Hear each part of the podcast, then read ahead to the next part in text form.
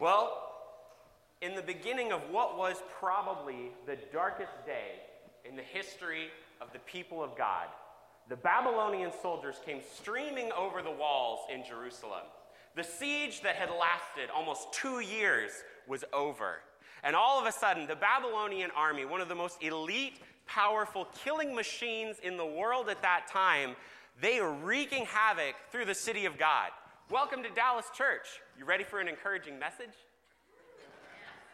So, in this day, in the middle of that, that day marked what would be called the exile. And it's an event in the Bible that happens at about the middle of the Bible that changed the way that the people of God looked at their world. And it's, a, and it's an event and a lens that if we look at the Bible through this lens, all of a sudden, there are some things that start to fall into place and things that make sense. So, how did they get to this point? How did Israel get to the point where the Babylonians were able to come in and capture them, haul them off out of the promised land, the land that God had given them, as a mark of his promise that he would be their God, they would be his people. But all of a sudden, that's over. And they're taken away into this land of Babylon, and they're taken away far from home. This is the same nation. Maybe you grew up in Sunday school hearing some of these stories. When they were just a group of slaves in Egypt, God had brought Egypt, the most powerful nation in the world at that time, He had brought that nation to its knees to rescue these people out of Egypt. When the time came for them to go into the land and to take it, when they walked around a city, all they had to do was shout, and the walls came tumbling down. When a giant stood in front of the armies of Israel, and nobody had the guts to go and fight him, a little shepherd boy is what God used to free the people of Israel for oppression. And so, why? That's the question on all of these Israelites' minds as they're being carried off into exile. Why did God let this happen?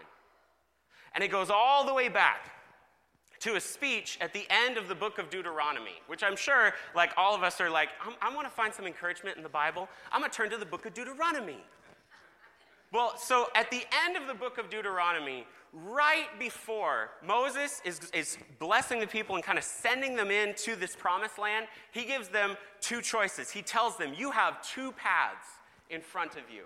You can keep the commandments of the Lord. You can do the things that God has set out. You can live the life that God has called you to live, or you can go your own way you can break the covenant, break the promises, and say, I don't want to do things, to use an old English word, thy way. I want to do things my way. And what happened to the nation of Israel is as time went on and time went by, they said, My way. And over and over again, you read in the Old Testament, there's all these books of Isaiah, Jeremiah, Amos, Hosea, all of these prophets, and they have one message to Israel. They say, Turn back to God. Not my way, thy way, his way. But Israel hardened their hearts. And so God caused this exile to bring them about. Now, once again, isn't this super encouraging, guys? This is going to be a fun message. Normally, I'm like up here, like youth group style, like, let's do this. It's a good day. Let's get peppy. No, we're going to deal with some heavy stuff. Because the Bible is not just a book of light and happy stories. But it is the story of God moving in our world. And we live in a world, like we live in a real world, where you look around and there are things that should not be. Things that we wish weren't the case. You scroll through Facebook, you scroll through CNN or Fox or any of the other news networks for about five seconds, and we live in a world where there's war and oppression and people doing harm to each other. And that's not the ideal that I would like to live in. I wish I lived in a world full of peace and harmony and people caring about each other and putting others first. And I think that the reason that we have that feeling and we look at some of these things and they kind of chafe against our soul and we look at things we say that should not be is because we were built for a world where that wasn't the case. We were built for a home and a world that is different than the one that we live in. And so the nation of Israel, they find themselves far from home and maybe you found yourself far from home before. Maybe not quite to the same level, or, or you know, a, a, nation coming in and taking you, you off to a different land. Like, I've never been kidnapped and taken to a different country, so um, really glad. I'm hoping that stays true my whole life. Um, but I have been in a different country. I've been in a different culture. I've been in a place where I was far from the home that I wanted to live in. When I was 16, I went and spent a summer in South Korea. And I thought this was going to be really fun. Like, I'm an adventurous person. I like to try new things and to get out there and to do different things. Like, my wife's idea of a good weekend is like, we stay home, we watch Netflix, clean the house, like, stay home. I want to get out there and like hike Smith Rock. Like, let's go do something fun. And so I'm 16 years old and I'm thinking, do I want to go spend a summer working in a different country? Yes. Here we go. So I spent the first six weeks or so working in these English camps where I was teaching kids English because um, I don't know Korean. And so I'm in South Korea, and I'm the English teacher, and then the campers would also have a South Korean teacher and their kind of counselor to speak their language. So we're doing this immersion thing, we're going on adventures. It's just a blast for six weeks. And then all the other English teachers went home. And I stayed behind to be the personal assistant for the CEO of that company for a little while because his, his personal assistant's visa had expired and he wanted me to stick around and help him with some stuff. And so I was like, yeah, I can do that. Like, let's, let's extend this trip. Um, I had just a couple hundred bucks in my pocket and I was like, I'm gonna, I'm gonna live on this.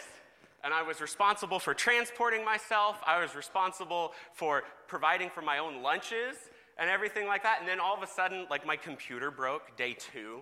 So I had to learn how to operate Microsoft Office in South Korean and like just Korean, but because uh, there's not North and South languages, that's just one thing. Anyways, um, you guys don't care about that. You haven't spent a summer over there. But uh, when I'm trying to figure out how to operate Microsoft Word, I'm like trying to figure out the pattern and figure this out, and it was no fun. I was trying to navigate the bus system once again, not speaking Korean. I'm trying to, like, you think that, like, American public transportation is hard enough? Try putting yourself in a different country. You got to navigate public transportation over there. And so there was one night where I fell asleep on the bus. It was really late. It was like 11:30 I'm coming home and so I wake up. This is probably the most scared I've ever been in my life. Because I wake up at this bus stop and I just get off at the first stop that we come to because I'm, I'm panicking.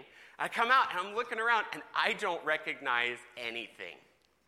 That is the farthest that I have ever been from home. And I'm walking around, I'm trying to orient myself. I have, to this day, I have no idea how I got back. I just kind of wandered until I finally saw one group of buildings that I was like, that looks like the ones that are near the ones I should live in, so I'll walk over there. And I eventually wandered my way home. It's crazy. But there's sometimes when life feels like we're far from home. And that we're just kind of wandering and trying to figure out our way. So, we're jumping into this series where we are exploring the biblical theme of exile. Would you turn to your neighbor and say, the biblical theme of exile? The biblical theme of exile. Way to go. And that's not a phrase that we're going to bust out every day. Like, you're not going to bust that out in the break room tomorrow and be like, well, guess what I learned about? I learned about the biblical theme of exile. Like, you're not sitting around at the dinner table being like, I'm just really concerned about the biblical theme of exile.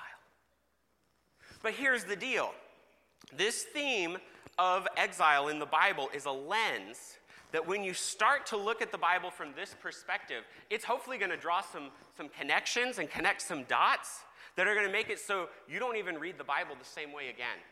This is one of the series that I'm kind of the most excited for because a year ago when Ben and I were like writing this out and trying to figure out where do we want to go and, and teach our church through the Bible, this was one of those where we just were like, this is blowing our minds. Like every time we'd read something new about it, we'd be like, Did you see this? Like this, this connects to that and connects to that. And so it's super cool and exciting that we get to dive into it. One of the ways to look at a biblical theme is it's almost like a lens or a facet on a, on a gemstone. Now, this is not a real gemstone because my pastor's salary would not allow me to come in with a real gemstone this big. But this is a paperweight. But when it comes to gemstones, they have facets And when you look through a certain facet on a gemstone, it changes the way you see the whole thing. And if you look at it from a different perspective, you're going to see different things. So maybe you've looked at the Bible through one lens before. I'm hoping that in this series, you're going to be able to look through and see it from a whole new lens. So, would you pray with me? That's a good reminder to pray. Father God, I pray that you are here in this series and in this, in this morning. As we are studying together and we are trying to be your people, God, that you would remind us who we are and who you are, and that you would help us to follow you even though we're in a world where it's sometimes that we're far from home. And so we trust you in everything, Jesus. It's in your name we pray. Amen. So, this, this biblical theme of exile, of, of people being far from home, it's something that goes all the way through the Bible. And you guys know what the Bible is, right? Like, we like the Bible here at Dallas Church. The Bible is God's Word. 66 documents put together into one book. And, and these documents, there's something that happened when they were created. It's not like we just grabbed random books. You know, like every book we find, we're like, oh man, I got to study this how to win friends and influence people. That's the Word of God. No, these are different because there was an interplay between the human author writing this out and the Spirit of God working in it and then moving the people of God to record and to hang on to these things. And when it comes to the Bible, there are 66 different books written over 1,500 years by 40 different authors in three different languages, three different continents, and they tell one story. They tell one story the story of God working in people. And so the big picture story of the Bible can be divided into kind of four different sections. You've got creation, where God makes everything. You've got the fall, where humans, we mess it up. And then you've got redemption, where Jesus makes a way for new life, which leads to ultimately new creation. And in the middle of that big story, we're going to be exploring in this series this theme of exile. So today, what I want to do is I kind of want to tee it up so that next week Ben can knock it out of the park. Because he's going to be exploring kind of the nuts and bolts of what it comes to when we live as people in exile. So I'm going to explain how did we get here when it comes to the big picture story of the Bible. So would you open with me and turn to Genesis chapter 2. Genesis chapter 2. And in, in Genesis, we've got the big picture story of where God creates the world. God creates a world that is perfect and at peace and harmony, and there's no evil and all of the things that cause us to have problems in this world. Like God creates this world, and let's read Genesis 2 15 through 17. Then the Lord God took the man and put him in the Garden of Eden to work it and keep it. And the Lord God commanded the man, saying, You may surely eat of every tree in the garden. But of the tree of the knowledge of good and evil you shall not eat, for in that day you eat of it, you shall surely die. He puts them in this garden, and it's the Garden of Eden, which the biblical word garden means something deeper than just that patch of vegetables that you have in like your backyard. The biblical word garden is almost like a state park, where it's this like all inclusive resort that God has built and designed, and He puts human in there, and He gives them the mission to live in it, to work it, to multiply and, and, rule in this garden. And so he gives them that mission to make this a hospitable place to live in. And so when you wake up and you go to work and you do something that benefits other people, you're living out that mission of God that he gave humans when he put them in the garden. When you help someone else, when you raise a child, when you have a family, when we make our world a better place, we're living out that image of God, that mission of God that is stamped on our hearts. And he puts the people in the garden and he gives them one rule don't eat of the tree of the knowledge of good and evil. Now, if you've hung around toddlers for more than about five seconds, if you put the cookie on the table and you say, don't eat the cookie, what's going to happen? Like, they're going to eat the cookie, okay? So, to some extent, it's kind of interesting that God does this. He puts the, the tree in the garden, and it's called the tree of the knowledge of good and evil. And I don't know exactly what all God meant or what was going on in his head when he, he put this together, but he's doing it for a reason. And so he puts this tree in there, and it's the tree of the knowledge of good and evil. And it's almost like he's saying, Don't take from good and evil, don't define that on your own terms, but just trust me. But just trust me. Because when they take of the fruit, in order to do that, it's almost like they would have to say, I'm choosing what is good and evil. God does not get to choose what is evil. They're not saying, Thy way, but my way. And so God puts them in the garden, and we, we know how this goes. Chapter 3, let's go to verse 1. Now the serpent was more crafty than any other beast of the field that the Lord God has made. And he said to the woman, Did God actually say, You shall not eat of any tree in the garden? And the woman said to the serpent, We may eat of the fruit of the trees in the garden, but God said, You shall not eat of the fruit of the tree that is in the midst of the garden, neither shall you touch it, lest you die. Now, notice here, we're kind of extrapolating what God said. And there's an enemy that comes in and starts to get the wheels turning where he's trying to get her to doubt the goodness of God, to kind of question do I really want to do things God's way? Or do I want to do it my way? So he puts the question forth like, did God say not any tree? And the answer is no. Like, he just had that one tree. He said, not that one. And so then, verse 4 But the serpent said to the woman, You shall not surely die. For God knows that when you eat of it, your eyes will be opened, and you will be like God, knowing good and evil. So when the woman saw that the tree was good for food, and that it was a delight to the eyes, and that the tree was to be desired to make one wise, she took of its fruit and ate. And she also gave some to her husband who was with her, and he ate. Now, when you look at this, there's two key words in here. She saw the fruit, and she took. And those words are echoed over and over again throughout the story of the Bible. When someone's going to do something to mess up, they're going to see and they're going to take. They're going to say, not God's way, but my way. When this guy named Abraham, who he, God gives him a promise that he's going to make a nation through him, well, Abraham's tired of waiting. And they see that they have this Egyptian girl with them, and, and they take, and then that causes problems and pain. And later on, when the history in, in Israel, they look around and they see that the other nations have a king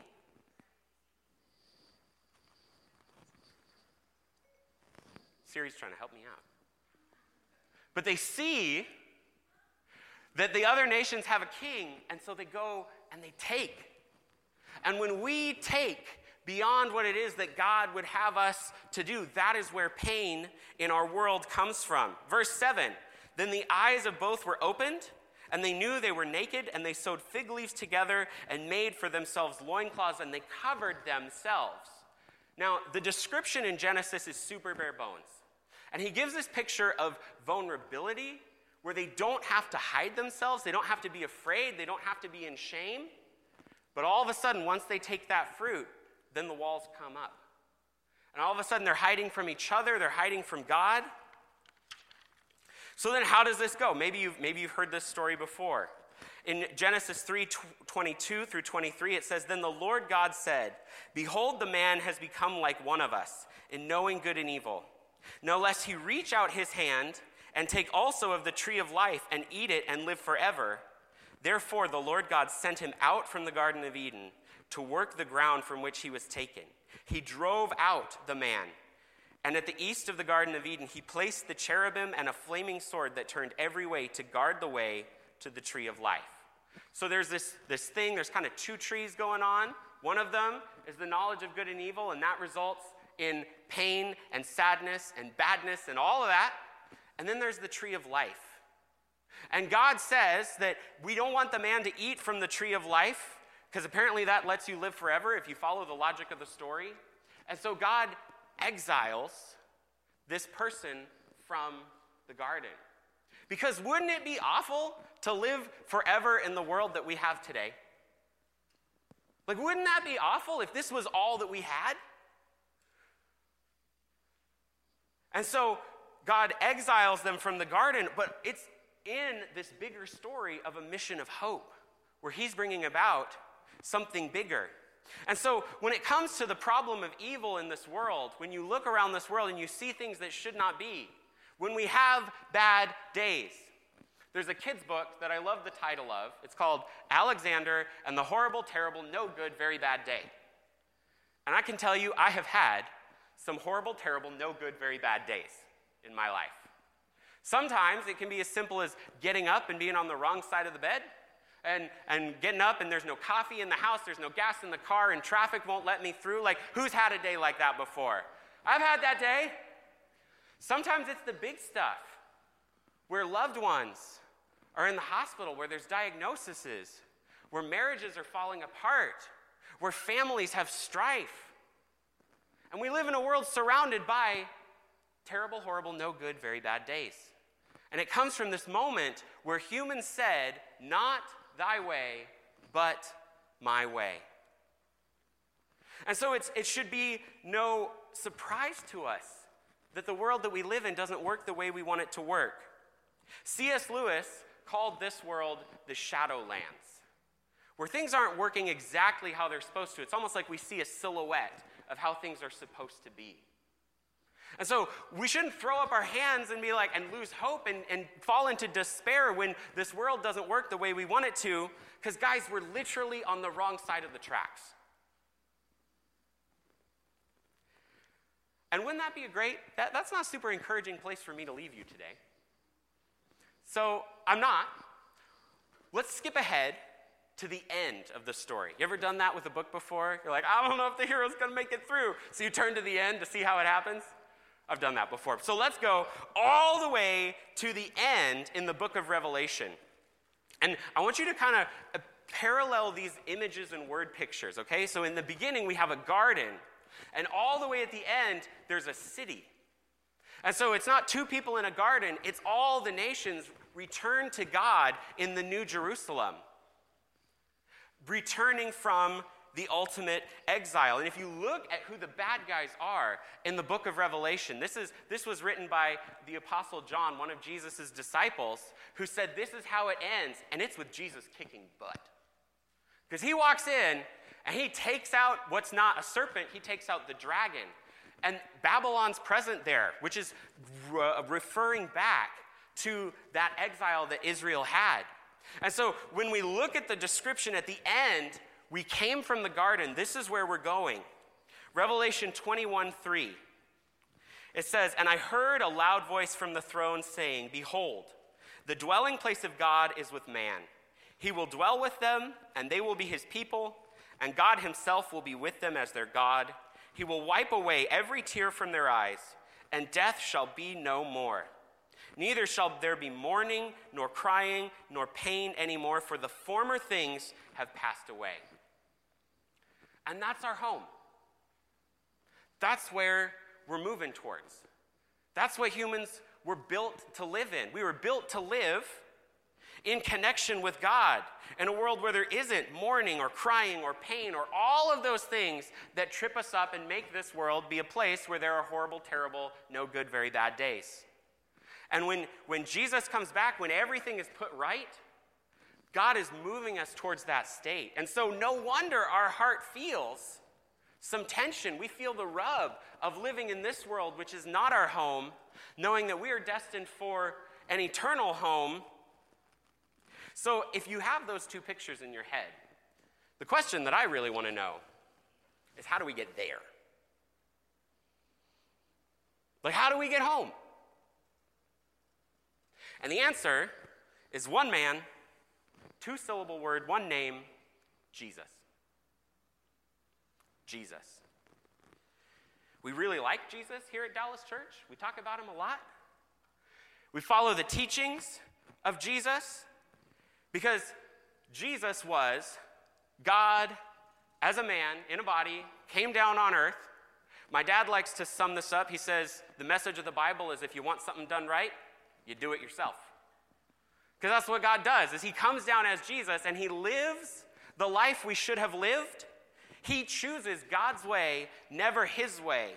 And he died on a Roman cross, rose again 3 days later, and it is through him that we have hope of life beyond this world. And when he started preaching, it's really interesting to me what he said in Matthew 4 17. He said, From at that time, Jesus began to preach, saying, Repent, for the kingdom of heaven is at hand. He's pushing them, leaning them towards that kingdom of heaven. And so, the big idea that I want to leave you with today, I'm just kind of teeing it up. We're going to keep exploring this, we're going to keep talking about this. The big idea that I want to leave you with today is that you are in exile, awaiting your true home. We are far from home, and we want to get back to our home. And so, when it comes to the so what, because I, I do want us to have an application from this, because we can't just talk about this biblical theme of exile and let it kind of blow our minds without it affecting our lives. And so, my challenge for you is that sometime this week to kind of sit down, maybe it's in your devotional time, maybe you have a rhythm of sitting down with God and opening the Bible. But my challenge for you is to write down three things, to identify three things in this world that come from the fact that we live in a current state of exile, that this is not our true home. Three things that maybe you wish were different. And to kind of uh, write out and try to imagine, like, what's it going to be like when God puts those three things right? Because that's where we're going. That's why we have hope. That's why we gather every Sunday to remember that we have Jesus and that we have hope. We're going to celebrate communion in just a second. And when we do that, we remember what Jesus did to give us hope for our future life. One of the ways that the Bible says this is in Galatians. It says, If you are in Christ, you are a new creation. The old has gone, the new has come. And so, regardless of where you're at with Jesus, maybe you're still trying to figure out this Jesus thing and you're like, exile, what does that even have to do with my life? Or maybe you're someone who's been studying the Bible for a really long time and maybe you're connecting some dots. We hope that this message, this idea that we have a home beyond this world, that that might cause your heart to move towards Jesus. And so, if you want to take a next step, if maybe you're ready to get baptized or join a small group or, or do something like that, or maybe you just want to talk about what it means to give your life to Jesus, you can come up to me after the service.